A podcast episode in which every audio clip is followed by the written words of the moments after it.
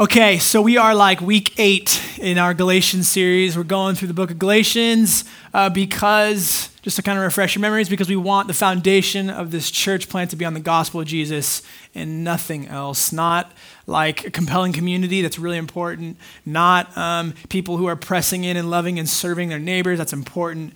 But the gospel has to be the foundations of what we build on because it has to be not just our message, but our motivation. Okay? so we're going to actually finish off Galatians, Galatians chapter 5 tonight, the back half of Galatians chapter 5. So if you have your Bibles, go ahead and grab them and flip to Galatians 5. We'll be doing verses 16 through 25 this evening. Um, while you're flipping there, did anybody play? Do you guys remember the very first Nintendo? Am I dating myself too bad here? Raise your hand if you played the very first Nintendo. Higher so I can see you. Okay. Okay, so I haven't played video games in quite a long time, but when I was a kid, I loved playing Nintendo. The very first one. It was like the, it was the only game, uh, uh, what would you call it? Um, console. console, thank you. It's only game console that we had growing up for like the longest time, okay? So I was like probably in high school. But there were some cool games on that original Nintendo. And my favorite of those games, if you remember this, let me get an amen, was Mike Tyson Punch Out. Okay? Yes? Can I get an amen? All right, if you've played Mike Tyson Punch Out, it is it's a boxing game, okay? And the premise is, is you're this character. The guy's name's Little Mac. It's this small little guy who's you know supposed to be this boxer, and he you know you face all these different boxers, right? And the, and the premise of the game is, you, you know, when you're boxing, you, you either you dodge the punch or you punch, right? If you got you guys familiar with this, hopefully. Um, for those of you guys that haven't played Mike Tyson Punch Out, it is it's pretty cool. So you fight all these different challengers, right? All these different boxing matches. And uh, one of the, I got, I remember one of the characters' names was King Hippo. It was this big guy that you'd punch him in the stomach and he'd do this, he'd do this thing. And, but what was funny was I played that game a lot as a kid and you get to the very, very end. It's kind of like the last level, you know, and you get to fight Mike Tyson. And this is when Mike Tyson was like, you know, he was the greatest boxer ever. He was knocking guys out in the first round. He was crazy. Like Mike Tyson was terrifying back in the like late late 80s, early 90s. And so you get to Mike Tyson, and here's the thing: I could I could beat every flipping boxer in that game except for Mike Tyson. I would get to him and I would lose the fight every single time. Like I had friends that could beat him and they'd be like, oh, this is how, like, this is the combination that you use to try to beat Mike Tyson at the end of the game. And I never could. And I remember there's a couple times where I got so frustrated. Like, it, it was the days before wireless controllers for video games. So I would try to throw the controller. I'd be like, oh, curse you, Mike Tyson. I could never win. I could never beat him. And I'd try to like throw the, the controller and it would not go anywhere because of the of the wire, but it was so frustrating. I could never, ever beat Mike Tyson. I lost him every time. Tonight, when we're talking about in Galatians, is there's this idea of there's an internal fight in the heart of every Christian. In the same way that I could never beat Mike Tyson, there's this fight, this battle that's going on internally inside the heart of every single Christian. It's a gnarly fight. And if you're not careful, if you show up to the fight unprepared, you're going to get your butt kicked. So tonight, go ahead, flip to your Galatians chapter 16. We're going to talk about this fight that's inside every Christian. I don't care how long you've been following Jesus. Maybe it's, you know, a day, a year, 10 years, 20 years. Galatians 5, verse 16. I'm going to pray for us before we jump in, okay? Uh, Father in heaven, thank you for your grace. Spirit, thank you that you are with us. You are inside of us. I thank you that every single person here is precious in your sight. Thank you that you love me. I thank you that you chose me. I thank you that you chose every Christian in this room to enjoy you and obey you forever. And I pray now in this moment that you would fill me, Holy Spirit, to love and serve uh, my friends in this room and keep anything that is not, keep anything out of my mouth that's going to get in the way of your agenda tonight. Uh, I do, I, I get a sense that you're going to do something really remarkable this evening. Um, and I trust you and I love you. And I pray you'd pour your spirit out on us, God, in a really cool way. Jesus, in your beautiful holy name, I pray. Amen. Okay, so Galatians chapter 5. Let's talk about this fight, this internal fight going on. Starting in verse 16, Paul's writing again to the Galatians, to the Christians in the region of Galatia, modern day Turkey. He says this But I say, walk by the Spirit, and you will not gratify the desires of the flesh. For the desires of the flesh are against the Spirit, and the desires of the Spirit are against the flesh. For these are opposed to each other to keep you from doing the things you want to do. This is the fight, okay? The flesh versus the Spirit. Verse 18. But if you are led by the Spirit, you are not under the law. Okay, when it says not under the law there, it does not mean like you don't obey God. He's not saying you're not under the law, you don't have to worry about you don't have to worry about obeying God. That's not what he's saying at all. He's referring to relying on the law. If you've been with us, we've been talking this idea of his whole point in this book, Paul's whole point writing to the Galatian Christians is don't move on from the gospel what you do, your performance, when you rely on your performance to get God to approve of you more, that's religion. That's not Christianity. That's not a relationship based and built on the blood and grace and love of Jesus. Okay? So he's not saying, when it says not under the law, he's not saying you don't obey God. He's saying when you rely on your performance to make God cool with you. Okay? Let's keep reading. Verse 19. Now, the works of the flesh are evident sexual immorality impurity, sensuality, idolatry, sorcery, enmity, strife, jealousy, fits of anger, rivalries, dissensions, divisions, envy, drunkenness, orgies, and things like these. I warn you, as I warned you before, that those who do such things will not inherit the kingdom of God. But the fruit of the Spirit is love joy, peace, patience, kindness, goodness, faithfulness, gentleness, self control. Against such things there is no law. And those who belong to Christ Jesus have crucified the flesh, the flesh with its passions and desires. If we live by the Spirit, let us also keep in step with the Spirit. Okay, some of the most famous verses in all of the Bible, the fruit of the Spirit. Tonight we're going to talk about four things, okay? The first is this the result of following the flesh. The second, the result of following the Spirit. Thirdly, the role of desire. And lastly, the power that we need. Okay? The result of following the flesh, the result of following the Spirit, the role of desire, and the power that we need. Let's jump in. Let's talk about the result of following the flesh. Uh, starting in verse 19, Paul, he lists the works of the flesh. Okay, the works there, the word there in Greek, it really just means deeds. So, like what your flesh does, how it acts. Okay? And I think it's really important for us. We're going to work through each, like this, this list and, and each thing on this list because there's some things that get lost in translation here. If you're familiar with the way that the New Testament is written, it's written in Greek. The original language is in Greek. And the Greek language, frankly, is far more deep and beautiful than English. There are things in Greek that just don't translate well into English. For instance, they have three different words for love, we have one. Okay? And there's plenty of other examples, but some things kind of get lost in translation. So I think it's really important for us to focus in on here so we get the whole picture of what Paul's trying to tell us. Okay?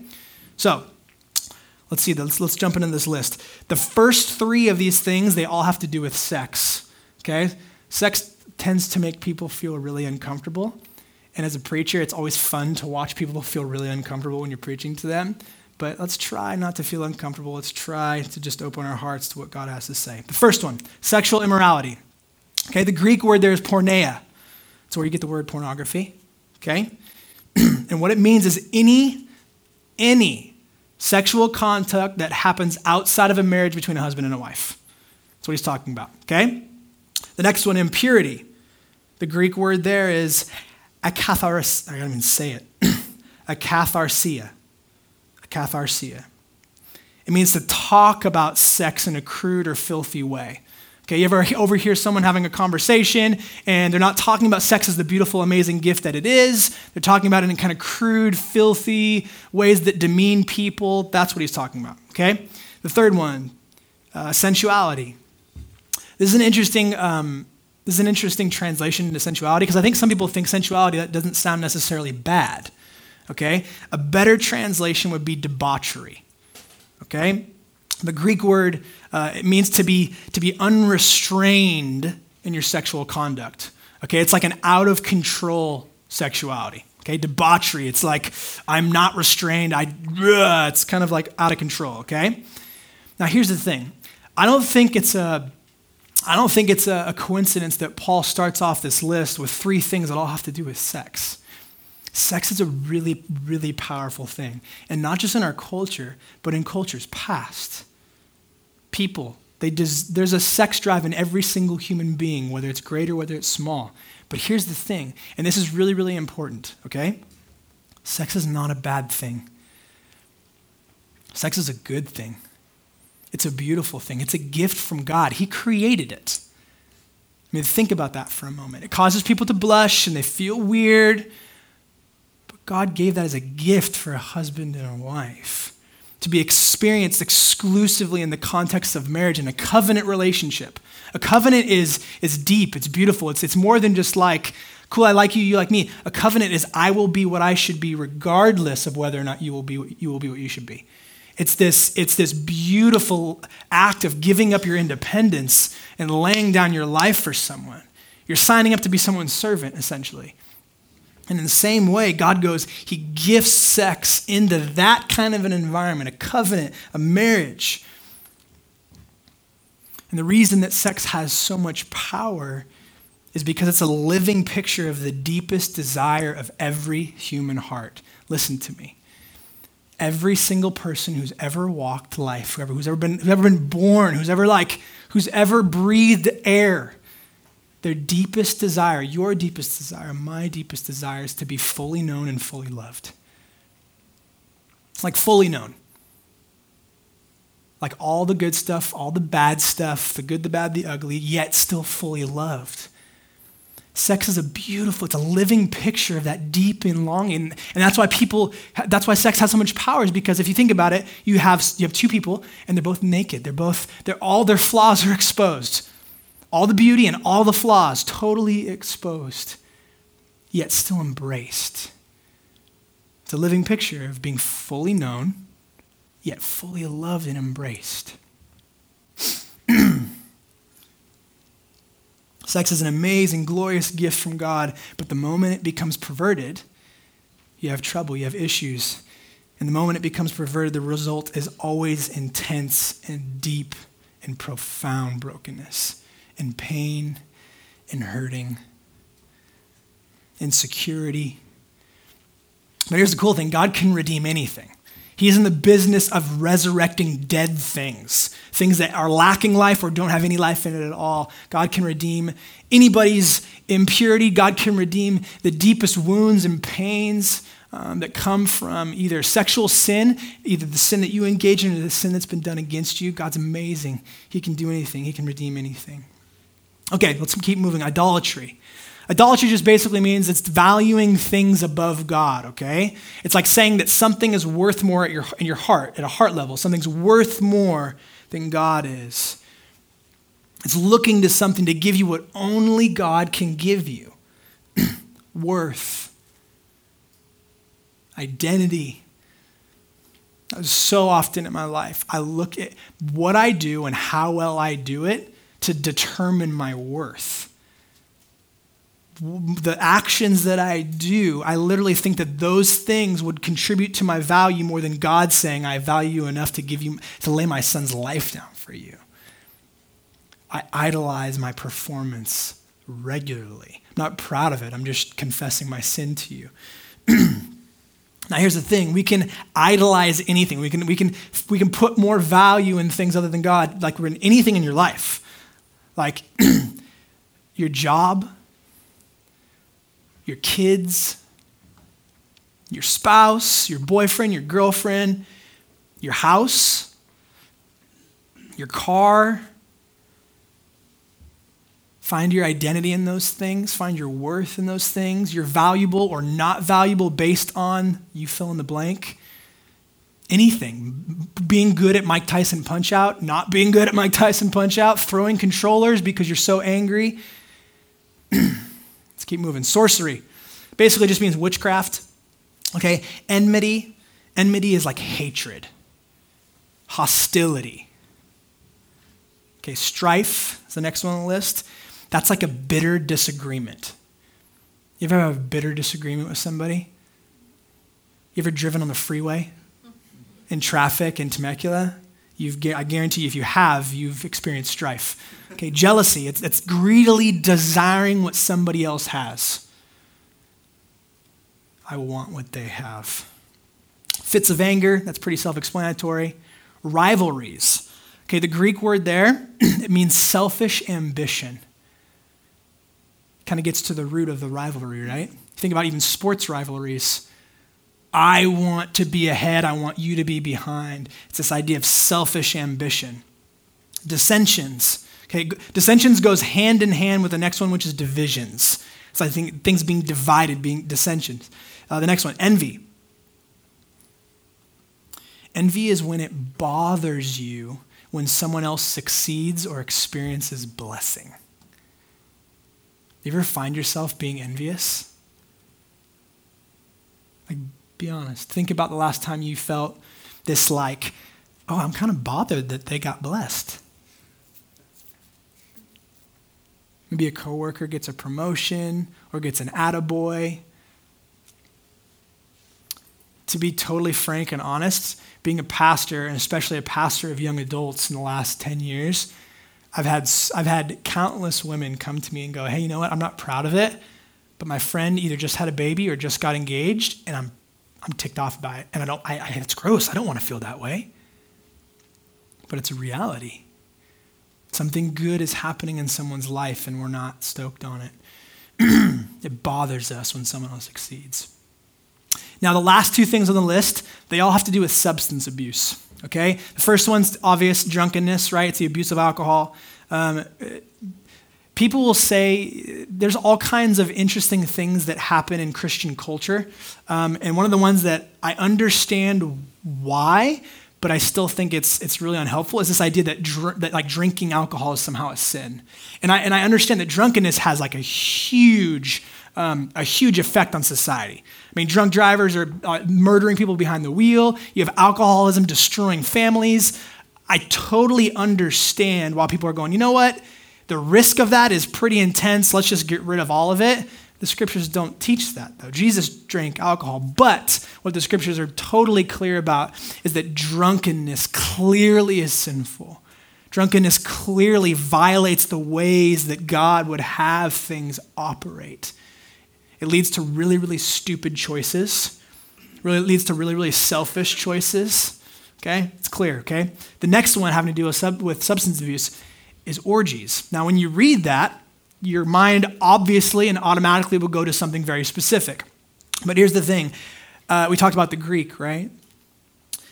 Orgies is probably not the best translation for this word, okay? The Greek word there is komos, and it basically refers to a binge party okay people like they would they would they would eat a ton okay you'd have a party come together and they would it would be like excessive eating excessive drinking and oftentimes it would kind of lead to debauchery okay so oftentimes it could lead down that road of, of, of kind of sexual stuff but it wasn't exclusively that so i don't know what i mean yeah, you could translate it orgies, but I don't know if it's the best translations. But either way, you can see how it's abuse of substance. It's either excessive eating, excessive drinking, you name it, okay? Now, here's the crazy thing. At the end of this list, Paul says something. He lists them all, and then he says, and things like these. So, what he's saying is this isn't even an exhaustive list. The works of the flesh, the deeds of the flesh, here's some, guys. Galatian Christians, here's some of them, and things like these. So it's not an exhaustive list. It means there's plenty more deeds of the flesh. And here's the thing like, as a pastor, I have to say, I have like a burning hatred for the things on this list. Not just because I've seen them wreak havoc in my own life, my own sins, my own gross, disgusting, selfish behavior, but like honestly, I've seen the pain and the brokenness that it caused in countless people's lives. And like that's this is what I do for a living, and I have for the past 12 years or something. So I have a front row seat in watching the deeds of the flesh destroy people's lives and cause them pain and suffering. I pastor people through this brokenness and I hate it. so I just want you to see like there's no glamour here. I'll see people boast in what God saved them from, like, oh yeah, I used to be a drug addict, or I used to whatever, da da da da da da da. God's delivered me from those things. That's amazing. Praise God for the ways that He saves us from terrible things. But I just I don't want to ever glamorize sin because there's brokenness and pain in real people's lives. Everything on that list is, is pain and brokenness and hurting and division. So, the result of following the flesh, the deeds of the flesh, is brokenness and sin. Okay, let's keep going. The second thing we're going to talk about, the result of following the Spirit. In verse 22, Paul tells us what happens when we follow the Holy Spirit. Okay, he tells us the outcome of following the Holy Spirit, the effect.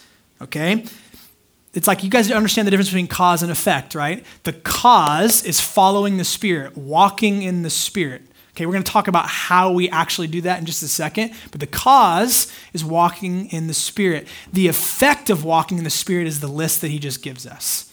Okay? Let's go through it. The first one love.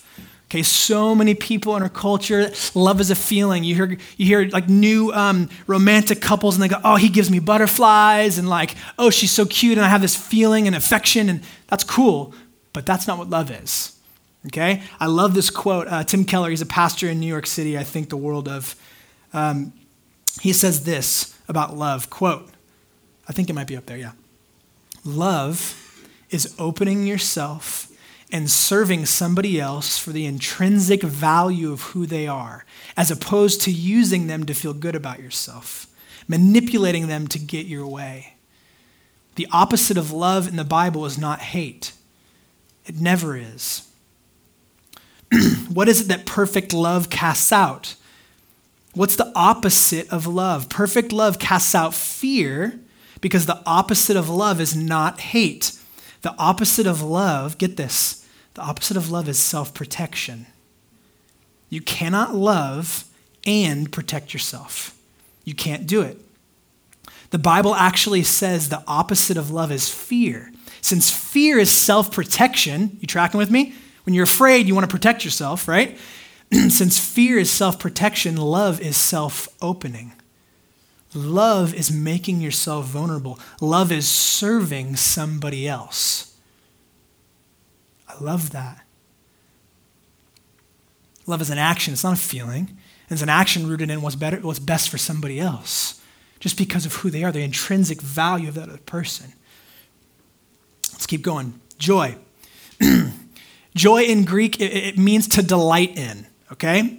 It means to delight. So, so, um, so joy is to delight in someone, okay? To delight in them, like not what they can provide you, okay? So I could say I can delight in my wife, Ebony. I could say, I delight in her because she does this or does that, because she is a good hugger, or because she affirms me with her words, or because she whatever. I can say that. That's very different than delighting in her and who she is as a person the good, the bad, the ugly. Do you see the difference? Talk to me. Yes? Okay. Not what they can provide you, but simply for who they are, delighting in someone. That's joy. You're delighting in something, in someone. Not what they get, uh, not what you get out of it. Okay, peace. Okay. Now, peace means more than just like a lack of conflict. Okay, I think oftentimes people think, oh, we were in peacetime or there's not conflict, so we have peace. It's more than that. It actually means wholeness.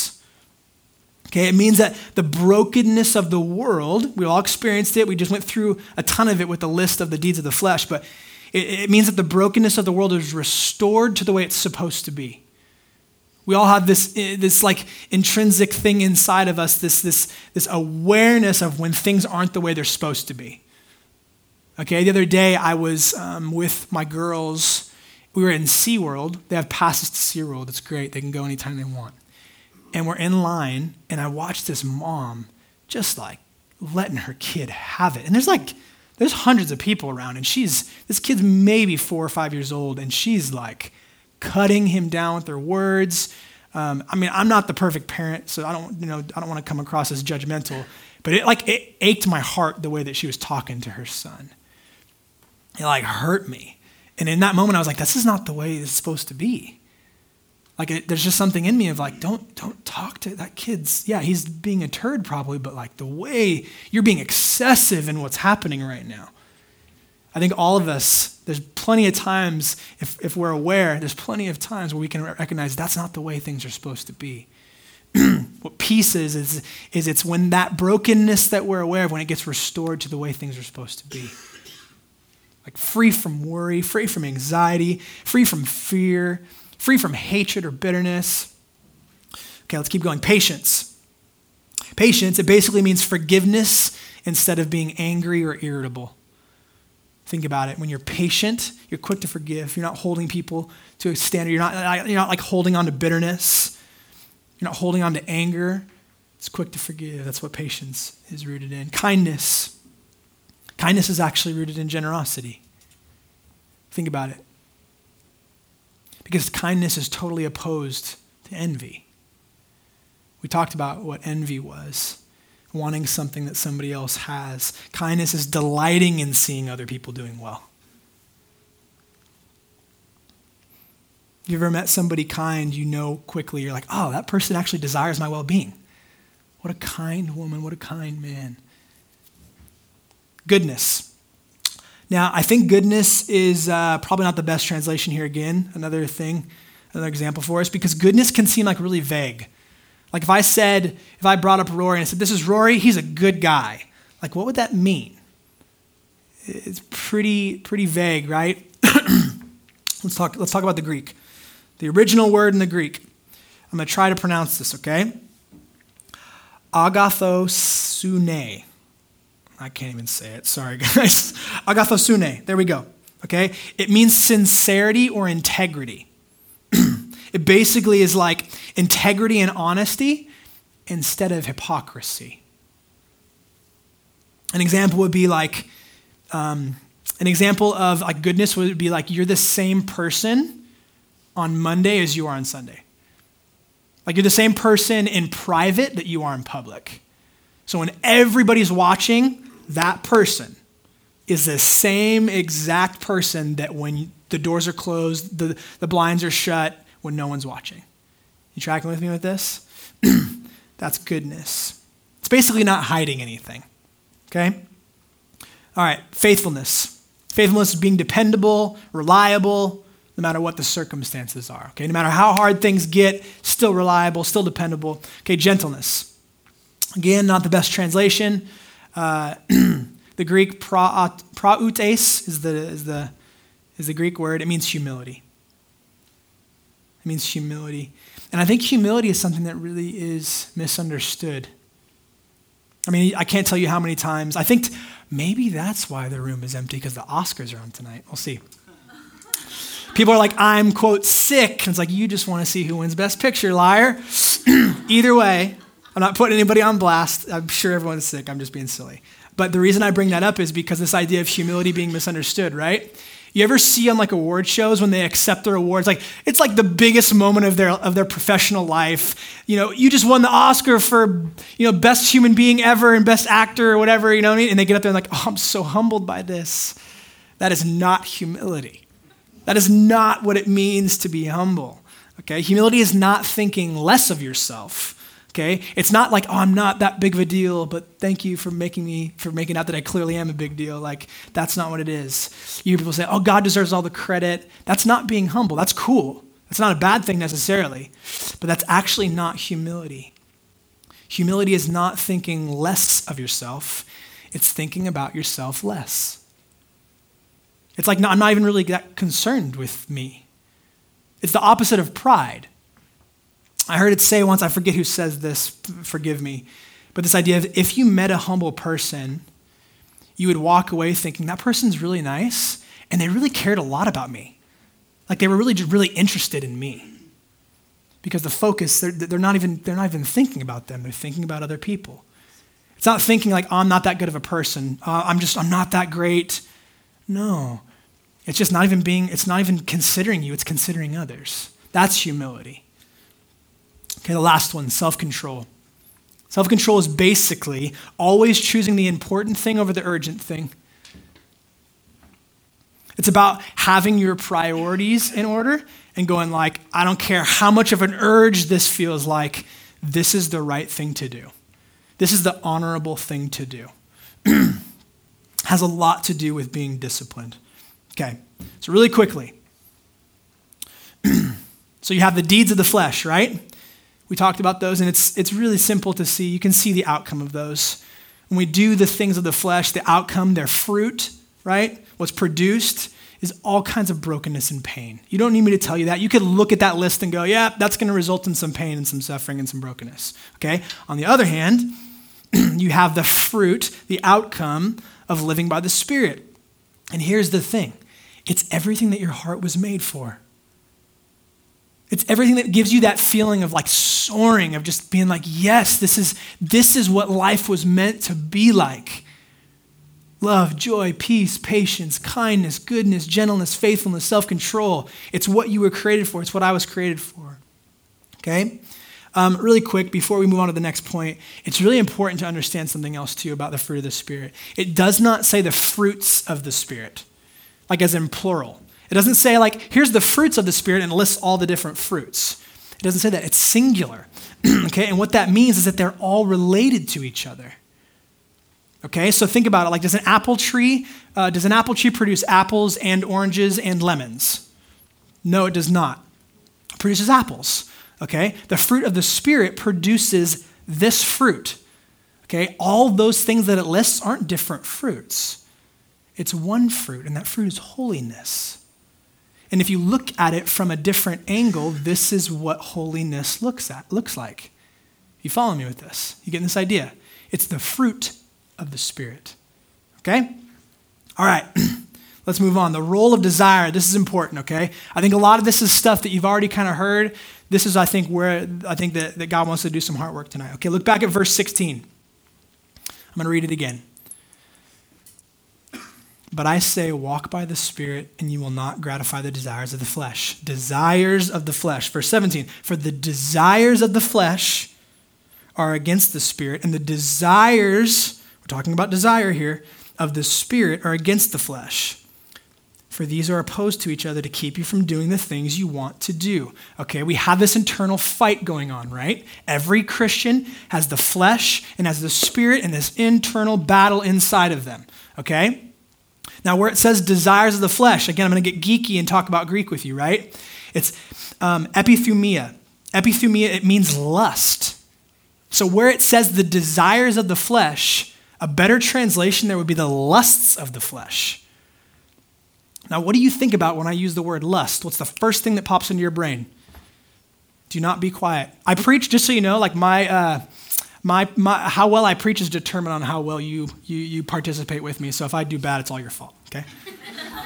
no, but seriously, talk to me. What's the first thing you think of when you hear me say lust? Sex. Sex, thank you. yeah, and most people. Okay, here's the thing we think of lust as purely sexual, but it's, it's way, way, way, way, way more than that. To lust is to over desire something. It's not, it's not the desire that's the problem. Like, God made you with desires. Like, that's not an accident, it's a beautiful thing. He, he made you hungry, if that makes sense. He made you, he made you thirsty. You being thirsty, you being hungry, you having desire is not a bad thing, it's a beautiful thing.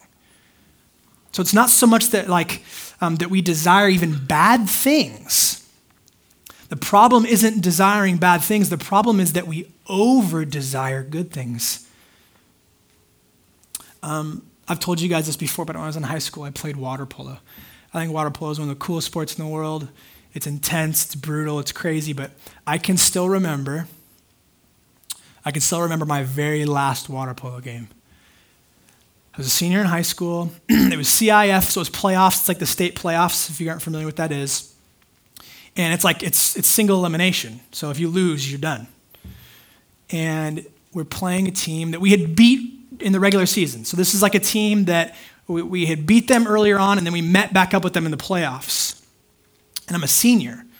So I'm thinking this could be my last game ever. A lot's on the line. If we win this game, we move on to the next round in the playoffs. It's intense, it's competitive. It was crazy. I remember that, that it was a night game and it was like raining. It was crazy. It was kind of cool. but I can remember this game and it's back and forth. Like we would score, they would score. They would score, we would score. It was, it was really, really close. And I can remember at the end of the game, they scored late on like a bogus, weird kind of play. And we lost by one goal. I was livid. Like, I'm not proud of this. I'm going to tell you a shameful story about me, but I remember we the, the whistle blows, and they're freaking out. Their fans are going crazy, and I'm just like so angry. And I get up out of the pool. And if you're familiar with water polo, like our uniform is like a speedo and this stupid little hat that protects our ears. and I get out of the water and I rip off my hat. I throw it against the wall, and I go into the locker room. I don't join my team to shake their hands and say good game. I, I, don't, I don't mourn the loss with my team. I go by myself because I'm so ticked off that I just lost this game. It was in the playoffs and it mattered so much to me. The problem was not water polo. The problem was not competition. The problem was not even like a desire for victory. All those are really good things, they're fine. The problem was my over desire. It was my lust for water polo. It was my lust for victory. Do you see the difference? Lust is to over desire something, even a good thing, even something like water polo. What do you lust for?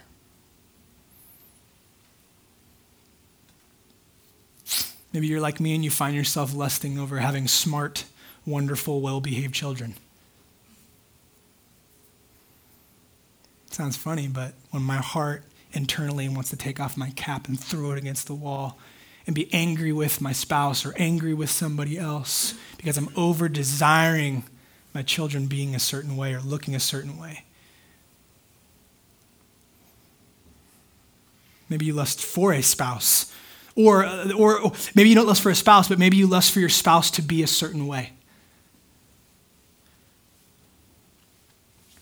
Maybe you lust to have your boss say, Well done, good job. Maybe you lust over food and drink. You over desire it. And maybe it's sex, the cliche lust, right? There's nothing wrong with sex. Sex is a beautiful gift from the Lord. It's a good thing. But just like anything else, when it becomes an idol, something good turns into something sour. So, what do we do? Okay, we've talked about this so far. What do we do? We have this, this internal fight happening inside of us. We have two conflicting desires, the flesh and the spirit. How do we actually stop our lusting, our over desiring? Okay, do we do what culture says is just, come on, try harder? I mean, you see this in the church all the time. Just stop sinning, knock it off. I think about my parenting and I have to stop myself. I'm, I literally, my knee jerk reaction as a parent when I encounter my daughter sinning is to say, stop. What that communicates is try harder, you're not trying hard enough. That's not the heart of the Father. We're going to see why in just a second how do we stop our lusting, our over desiring? Okay? We, trying harder is simply not going to work. We need something way more powerful than willpower. Okay? My final point the power that we need. Look back at verse 16. But I say, walk by the Spirit, and you will not gratify the desires of the flesh. I'm going to read that to you one more time. Listen to this. In one verse, Paul is going to give us the remedy to sin. But I say, walk by the Spirit, and you will not gratify the desires of the flesh, the lusts of the flesh, the list that we just went through, and, the, and, the, and other things that he describes. You will not gratify the desires of the flesh. Paul gives us the answer. He says that if you walk by the Spirit, if you live by the Spirit, you will not give in to the desires of the flesh. Okay, he gives us the remedy to stop sinning. Guys, this is incredible. This is like gold. okay? So, what does it mean to walk by the Spirit? What, is it, what does it mean to live by the Spirit? What does it mean to follow the Holy Spirit? Flip over to John chapter 16 in your Bibles. John chapter 16. I'm going to read you guys verse 13 and verse 14. This idea of what does it mean to walk by the Spirit? Because Paul says that if we walk by the Spirit, we won't lust, we won't over desire. Okay, how do we do this? How do we follow the Spirit? How do we live by the Spirit? How do we walk by the Spirit? John 16, verse 13. This is Jesus talking. When the Spirit of truth comes, he will guide you into all the truth. For he will not speak on his own authority, but whatever he hears, he will speak. He's talking about the Holy Spirit. And the Holy Spirit will declare to you, that's Christians, disciples, the things that are to come. Listen to this in verse 14. He, the Holy Spirit, will glorify me, Jesus, for he will take what is mine and declare it to you.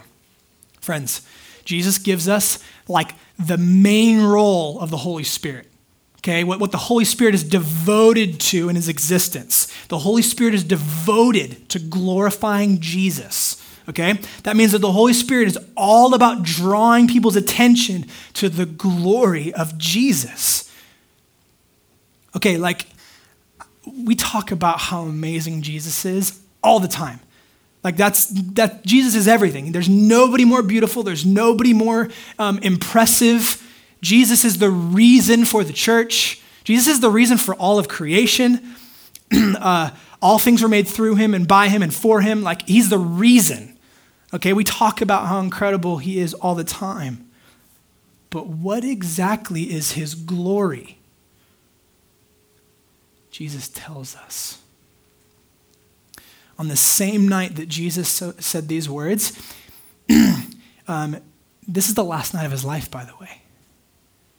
Like in a few hours, he's going to be delivered over to, to, to the chief priests to be crucified by the Roman government. But just before this, he tells us, he tells us what is. The night, the last night of his life. Earlier in John, in John chapter 13, Verse 31, he says this When he had gone out, Jesus said, Now is the Son of Man glorified, and God is glorified in him. If God is glorified in him, God will also glorify him in himself and glorify him at once. Little children, yet a little while I am with you. He's telling them, he's telling me he's about to leave right here. He says, You will seek me and just as I said to the Jews, so now I also say to you, where I am going, you cannot come. Where is Jesus about to go? The cross. The cross. This is the night before Jesus dies. He's about to go to the cross. Friends, Jesus' glory is the cross it's the climax of his life. It's the demonstration of God's power to destroy sin and death forever. Friends, the Holy Spirit is devoted to glorifying Jesus. He's devoted to drawing attention to the cross of Jesus. Are you seeing this? There's nothing more glorious, there's nothing more beautiful Nothing compares, nothing even comes close. There's nothing more glorious in all of creation. The most epic sunset you've ever seen, the most inc- incredible encounter of love and intimacy you've ever had. Nothing even comes close to the glory of the cross. And that's what the Holy Spirit is devoted to. It's God demonstrating his love. That's it, it's the cross is the gospel. To walk in the Spirit is to join the Holy Spirit in beholding the glory of Jesus. It's, it's, it's joining the Holy Spirit in being in awe of the cross. Like, do you see the power that believing the gospel has? Paul's saying that when you walk in the Spirit, when you behold the glory of Jesus, when you believe the gospel, you won't lust. You won't over desire. You won't do the deeds of the flesh. Do you see that power in, in believing the gospel? Cause and effect. The cause of believing the gospel, walking in the Spirit, beholding the glory, being in awe of the cross, the cause of that results in not lusting, not doing the deeds of the flesh. This is crazy. This is like super powerful stuff here, guys. Paul's telling us that the remedy to sin is believing the gospel. It's beholding the glory of Jesus Christ dying on the cross for you. It's power. All right, I'll close with this. You guys can come on up.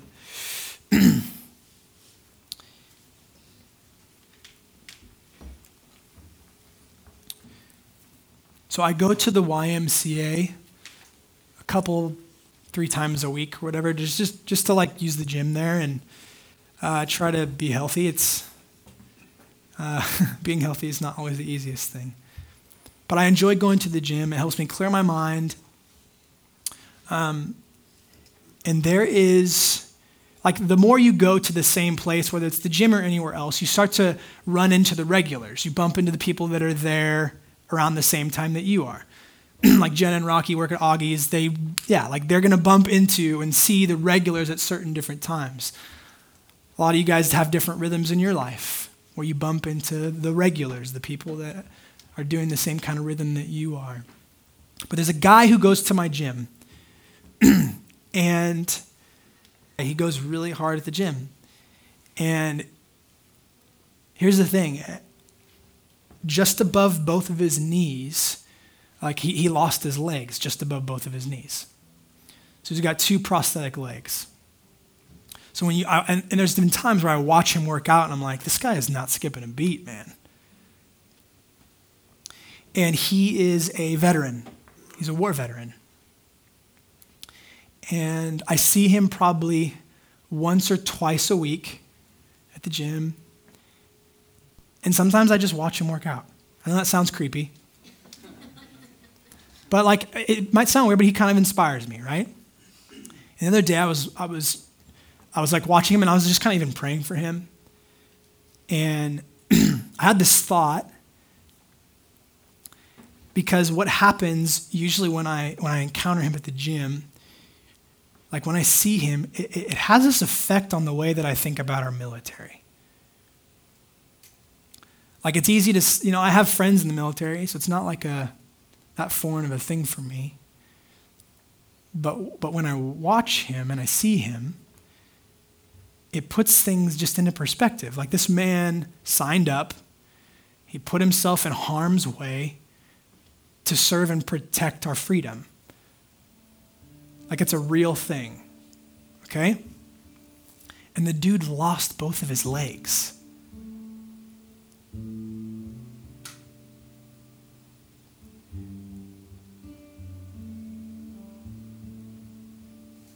Like think about think about the reality of that. You ever hurt your like I've um I remember I've like I've pulled my back out a couple times where I can't move for a couple weeks. And it's hugely inconvenient and frustrating. I have to like crawl on the ground. I've, I broke my leg when I was a kid. I've had some injuries, nothing like life threatening, but I've had some injuries to where you can realize, like, man, if I don't have like something as simple as my pinky, like it affects me and it's really it's not fun. Like this dude lost both of his legs.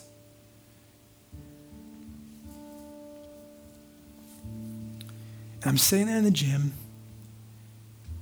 And my heart is moved and just thinking that the reality of this guy and other men and women who serve our country in that specific, tangible way that would put themselves in harm's way to protect my freedom and to serve me and to serve us, their community. It's a beautiful thing. It's awesome. It's courageous. It's beautiful. I'm sitting in the gym and I have this thought like there's going to be a day when I see my Jesus face to face. Like I'm going to see him in all of his glory. And do you know what else I'm going to see on that day? I'm going to see his scars. I'm going to see the holes in his hands. I'm going to see the holes in his feet. I'm going to see my Jesus' battle wounds, his scars. And what's going to happen in that moment is gratefulness is going to well up in my heart that's going to last and compound and grow for all of eternity. Friends, the Holy Spirit is always glorifying Jesus. Like he wants to direct you to those same scars. He wants the reality of, of the wounds that Jesus is carrying. He wants, to, he wants to make you aware of his glory. Those scars, they're like, they're treasures to me when I think about my Jesus and I think about the holes in his hands. Those are treasures to me. Those are like trophies of his victory over sin and death for me. It's like I couldn't beat Mike Tyson, right? At Punch Out. Like I just, I, I could never do it. like I, in the same way, I, I can't defeat my sin, my over desire, my lustful heart. I can't try hard enough to stop it. And neither can you. You can throw the controller, you can get ticked off because your willpower isn't strong enough. I can't beat sin, neither can you, but Jesus can, and He did. And He's got the scars to prove it. But they're not scars of defeat, they're scars of victory, man. You get to share in that victory. It's proof. so here's the thing when you and I, when we join the Holy Spirit and we fix our eyes on the glory of Jesus, when we actually turn our attention, not conceptually, but when we actually turn our attention to Jesus and all of his glory, his scars of victory, it has the power to, to, to change. It has the power to shift our lustful, over desiring hearts and place them where that desire actually belongs. Your desire is not wrong, but your desire is actually rooted in Him. He's the only one that can actually fulfill those desires. You were, you were created to desire the one who died on the cross for you. And he makes himself available. He's the one who gave himself to you. It's Jesus. Let me pray for us, okay?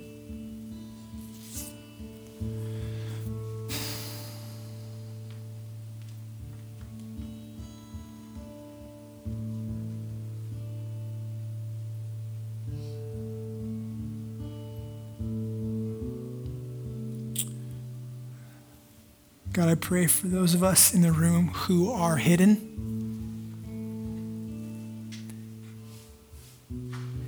And not specifically like, um, I, I just get the idea of like hidden in plain sight. Like we're here, we're present, but we're not really known because we're afraid. And I pray, um, Spirit of God, that you would, your perfect love would cast out all that fear. And that we would experience and behold and be in awe of your glory. The holes in your hands, the holes in your feet, the scars of you demonstrating your love. And I pray that when we feel powerless, or even apathetic to our sin, like, you know what, I want to do this. I pray, Holy Spirit, that in that moment that you would direct our eyes to your glory. You would direct our eyes to the cross. Because it's the power, it's the power to not sin, to not do the desires, the deeds of the flesh. So I pray protection over every man and woman in this room. I trust you, Jesus. Thank you for the gospel. Thank you that it's good news yesterday, today, and tomorrow. Thank you that it's the power to transform us. It's the power to put the sinful desires of our flesh to death so that we can experience the beauty of love and joy and peace. I pray peace over every heart. There's, yeah. I'm grateful for your love, Jesus. And I pray that we wouldn't be men and women who are, um, who believe the lie um, that somehow our performance could somehow get you to be more pleased with us. The good news of the gospel is that you are pleased with us in Jesus. I pray that we would, re- we would embrace that and receive that and rehearse that and rejoice in that. I love you, God. In Jesus' name I pray. Amen.